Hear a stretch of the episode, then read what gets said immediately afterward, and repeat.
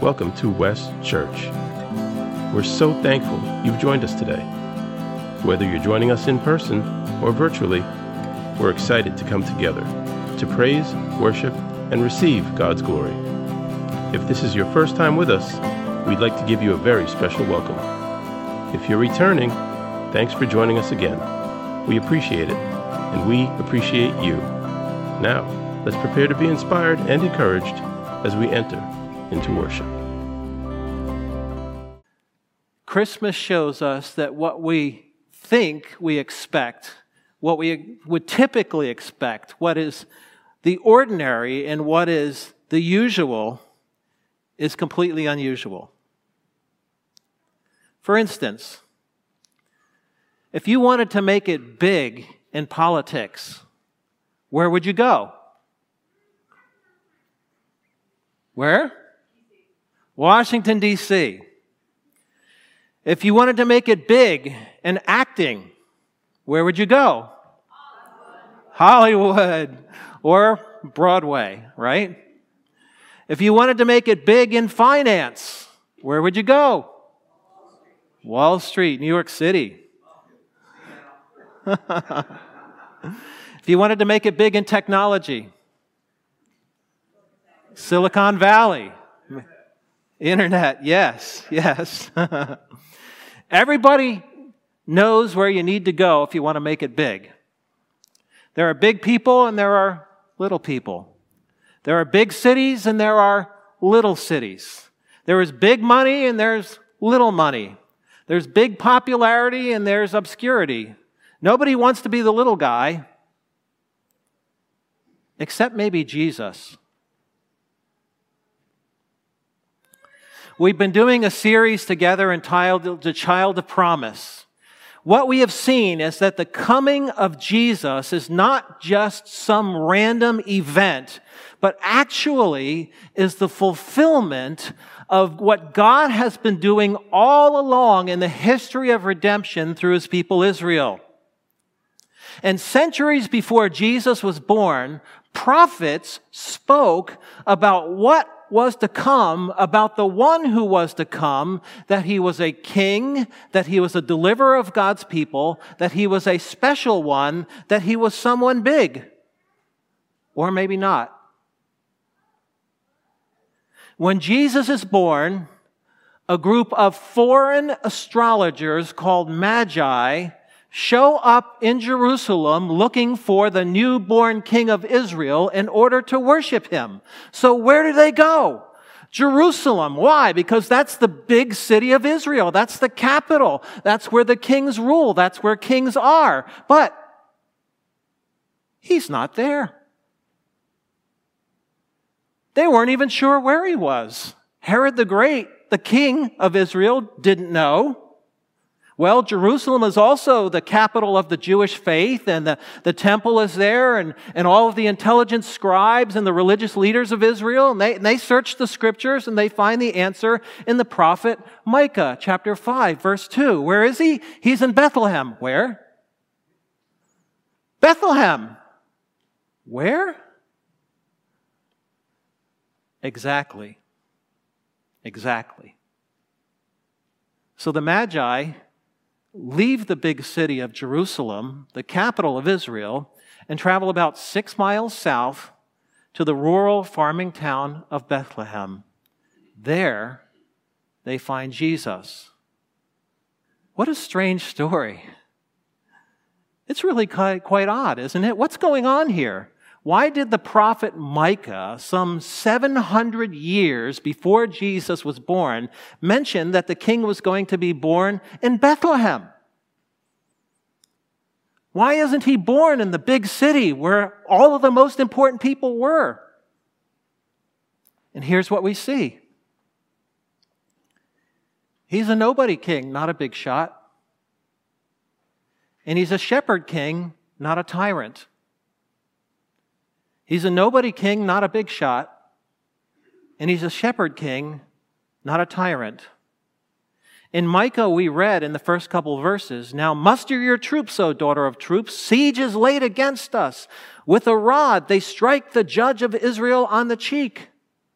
But you, O Bethlehem Ephrathah, who are too little to be among the clans of Judah, from you shall come forth for me one who is to be ruler in Israel, whose coming forth is from of old, from ancients of days.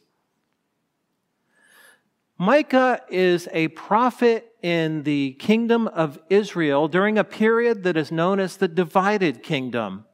Then Israel had split into two because of division. The northern kingdom took the name Israel, or also Ephraim, and the southern kingdom was called Judah. And it's this tremendously tumultuous time for the people of Israel. If you've ever read through the books of the Hebrew Bible, 1st and 2nd Kings and 1st and 2nd Chronicles, it is like a spiritual and political roller coaster ride. One king is faithful and rules for a time. The next king is a disaster and rules for a while. The king after that is faithful to the Lord. The king after that is unfaithful. And during the periods of unfaithfulness, what happens is God allows Israel's enemies to prosper against them. And the general trajectory of this spiritual and political roller coaster is gradually downwards.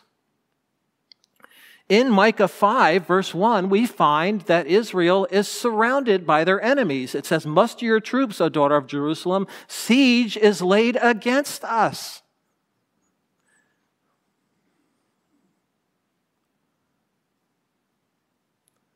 God is chastising his unfaithful people, but they are not without hope. Why?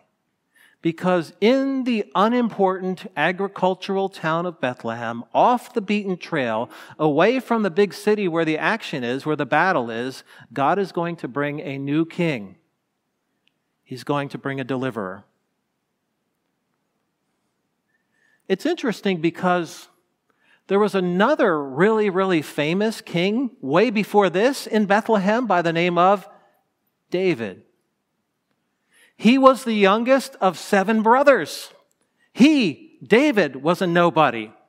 And when Samuel the prophet came to Bethlehem to choose a king from among the people of Jesse's seven sons, Jesse doesn't even invite David, the youngest, to come to meet the important prophet. Jesus, Jesse brings all his older sons his stronger sons, his important sons, his handsome sons to meet God's important prophet. And God keeps telling the prophet, nope, not that one. Nope, not that one. Nope, not that one. And it says this in 1 Samuel 16, 7. But the Lord said to Samuel, do not look on his appearance or on the height of his stature because I have rejected him. For the Lord sees not as a man sees. Man looks on the outward appearance of things, but the Lord looks on the heart. so after six sons, finally the prophet Samuel says to Jesse, You have any other sons? And Jesse says, Well, yeah, I've got the youngest one. He's out in the wilderness watching over my sheep. Why would you want him? He's the one.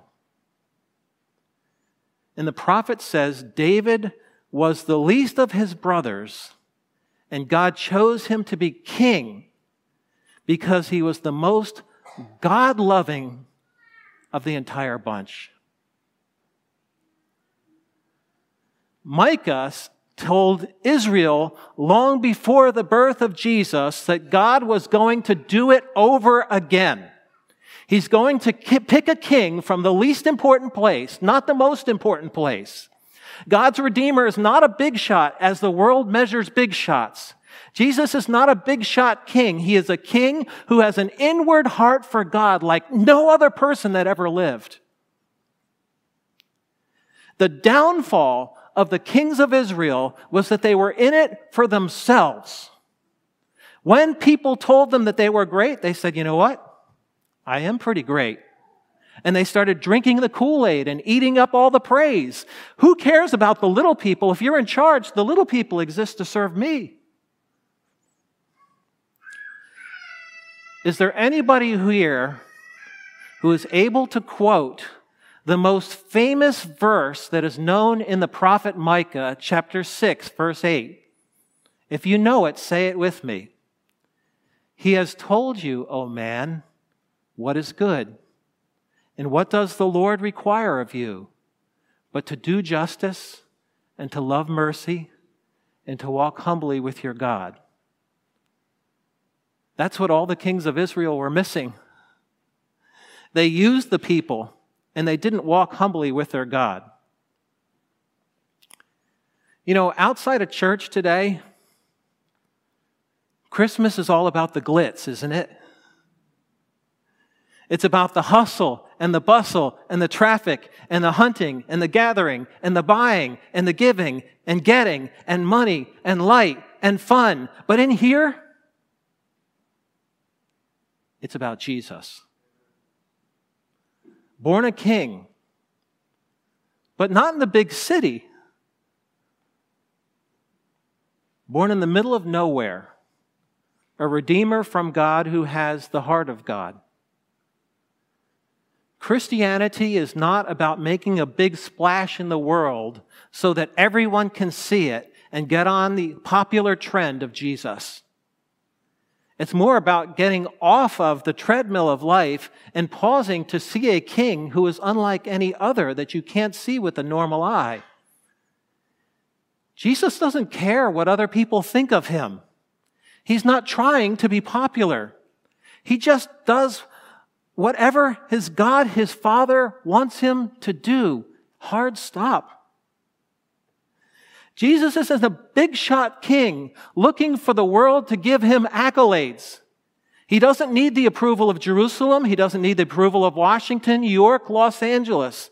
He just needs to honor God, his Father, not a king for himself. Jesus isn't tempted by popularity. He's not tempted by power.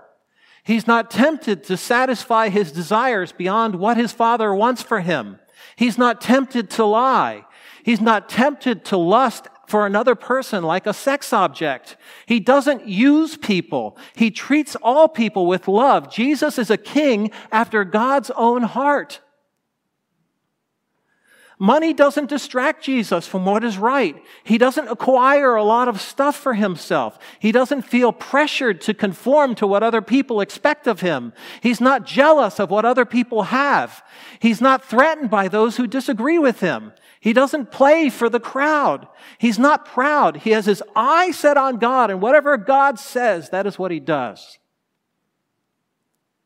His heart is pure like no other. This is the kind of king that Israel has been seeking, maybe even the entire world, right? But you don't find him in the middle of the action. You find him in Bethlehem, off the beaten trail. You find him when you're looking for God, not that other stuff. You find him when you are humbled.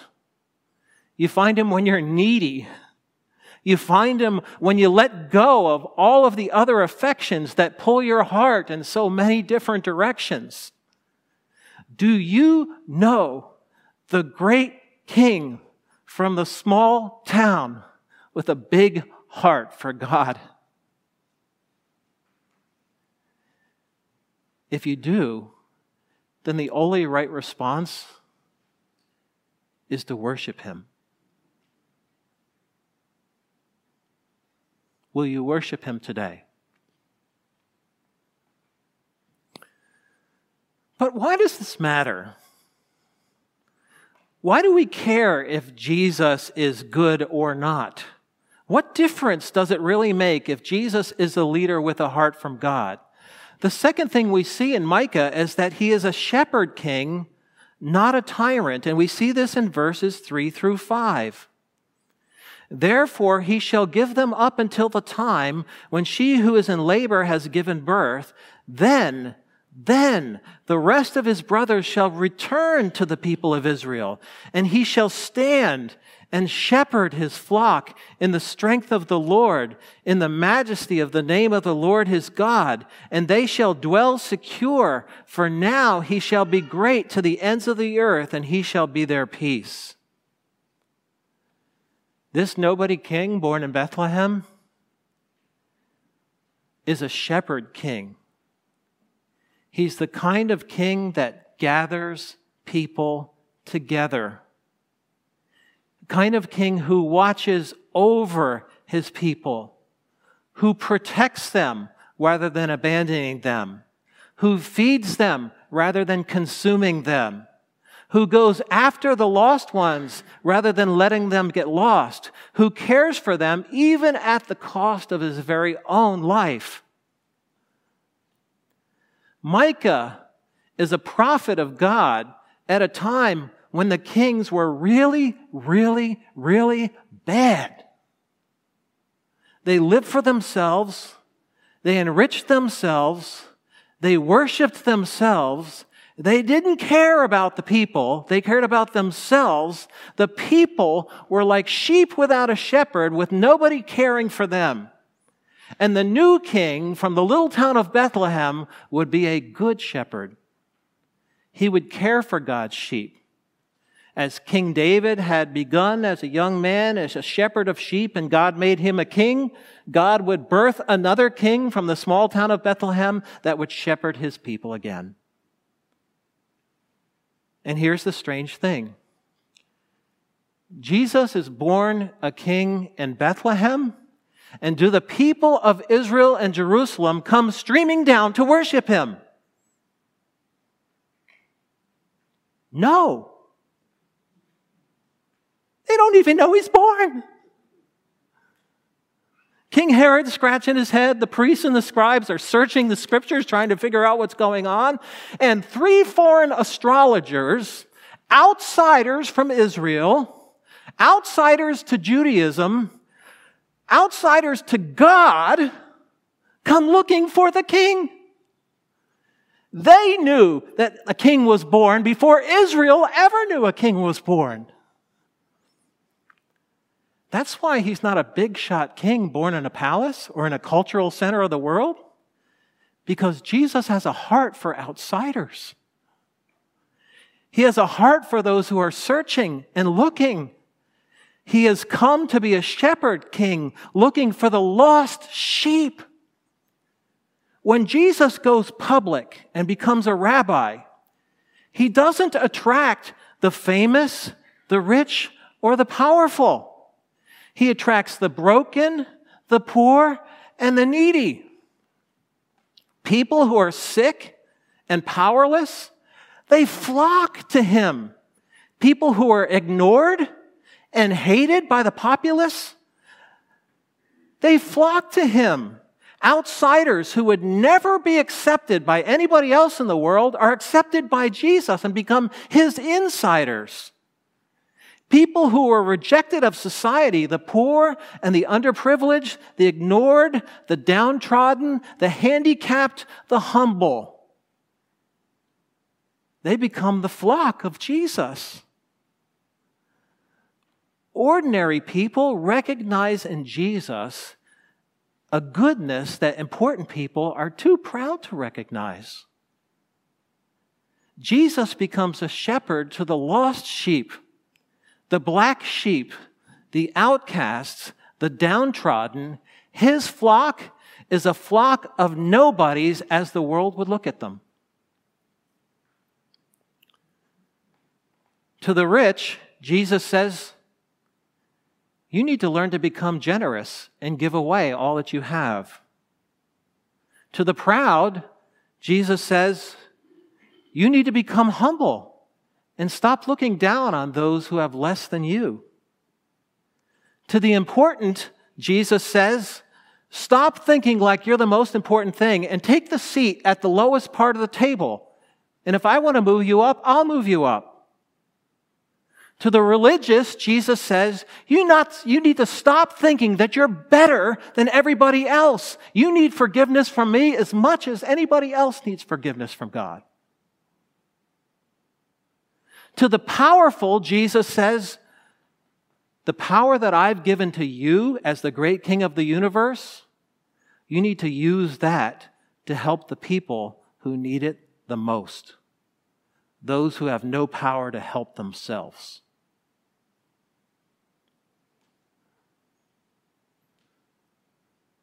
Jesus is a shepherd king to those lowly enough to accept him as such. He's not ashamed of his humble followers. He doesn't shy away from people who have difficult questions that need answers. He doesn't avoid those who have been judged by society and found wanting. He's not afraid to touch the sick ones and offer them new life. He weeps and is filled with compassion for those the world has rejected. He is the good shepherd of the lost sheep. He loves people for whom God has made them in his image, not for what they can do for him. He is the shepherd king. This is why, for centuries, people still follow Jesus. He's not trendy. He's not in. He's not a big shot. He's not abusive. He's not hard hearted. He's not selfish or cruel. He's not in it for himself. He's in it for God, and he's in it for you and me. He is the good shepherd who lays down his life for the sheep. Jesus loves people so much that he's actually willing to die for them, to give his own life. And having died and given his own life, God the Father loves him so much that he raises him back from the dead. And because the Good Shepherd gave his life for our sins and rose from the dead, now the Good Shepherd can give to you and I forgiveness of everything and every way that we've dishonored and disobeyed God and a brand new forever life that starts right now and lasts to eternity. And Jesus invites us to come and to follow him and to obey him and to receive new life from him. And that's why the nobody king came. He came to save his lost sheep. And all of the very first worshippers of Jesus were little people who found in Jesus all that the world had been longing for, had been hoping for. They found a good shepherd. What does the world say to us? The world says to us, hey, wait in line and you'll be seen when we have time for you. Press one if you need help for this. Press two if you need help for this. Press three if you need help for this. We are small and unimportant, but we are not unimportant to Jesus. The world says if you work hard enough, if you try hard enough, if you're strong enough, if you're smart enough or you're wealthy enough, maybe you can arrive at being somebody someday. We seldom ever seem to be enough. And Jesus is looking for those who know they're not enough. The world says, He who dies with the most toys wins. We work so hard, we seem to get so little. The world says you have to grab life by the chin hairs. You have, you need to promote yourself. You need to seize the day. You need to, everyone else seems to be getting all the big breaks while the rest of us have to slug it out to get this minuscule little sliver of the pie. And Jesus said, in, the, in me, the first will be last and the last will be first.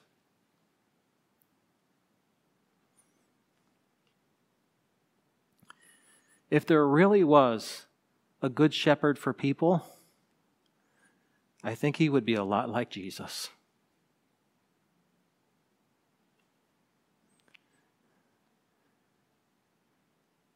If Jesus is my good shepherd, he must really love me. If Jesus is my good shepherd, then he has to know me as I really am. If Jesus is my good shepherd, he must be able to do something for me that I cannot do for myself. If Jesus is that kind of a good shepherd, then you and I really should fall down and worship him. If Jesus is that kind of a good shepherd, then really, I really want to do anything, anything that he asks me to do.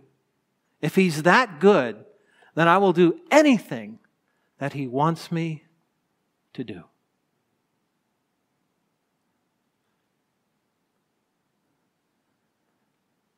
Advent is about the coming of Jesus. He is the child of promise. He's a nobody king, not a big shot. He's a shepherd king, not a tyrant. Big shots tend to miss Jesus because they're too important to need a good shepherd. But if you're here today listening, Jesus welcomes people to himself who have questions. He welcomes people who have doubts. He welcomes people who have made a complete mess of their lives. He welcomes people that nobody else even notices ordinary people, broken people, shattered people, people who are weighed down with things like shame and depression and anxiety and disease. He is the gatherer of lost sheep, He is the good shepherd. And if you see yourself in need of a good shepherd like that, come to Him. Come to Him. Bring your heartaches, your weaknesses, your brokenness. Don't delay and come to Him. Jesus is the Good Shepherd. He was born at Christmas for people like you and people like me. Let's pray. Our God, who is like you, Father, we worship you who planned this great plan of salvation. Jesus, we worship you for coming in humility in Bethlehem to be our Savior. In spirit, we praise you because you cause us to have eyes to see and hearts to believe that you are good. We worship you, Father, Son, and Holy Spirit. We worship you, King Jesus, born at Christmas. Give us hearts that are full of your love for us. That's all we ask. In Jesus' name, amen.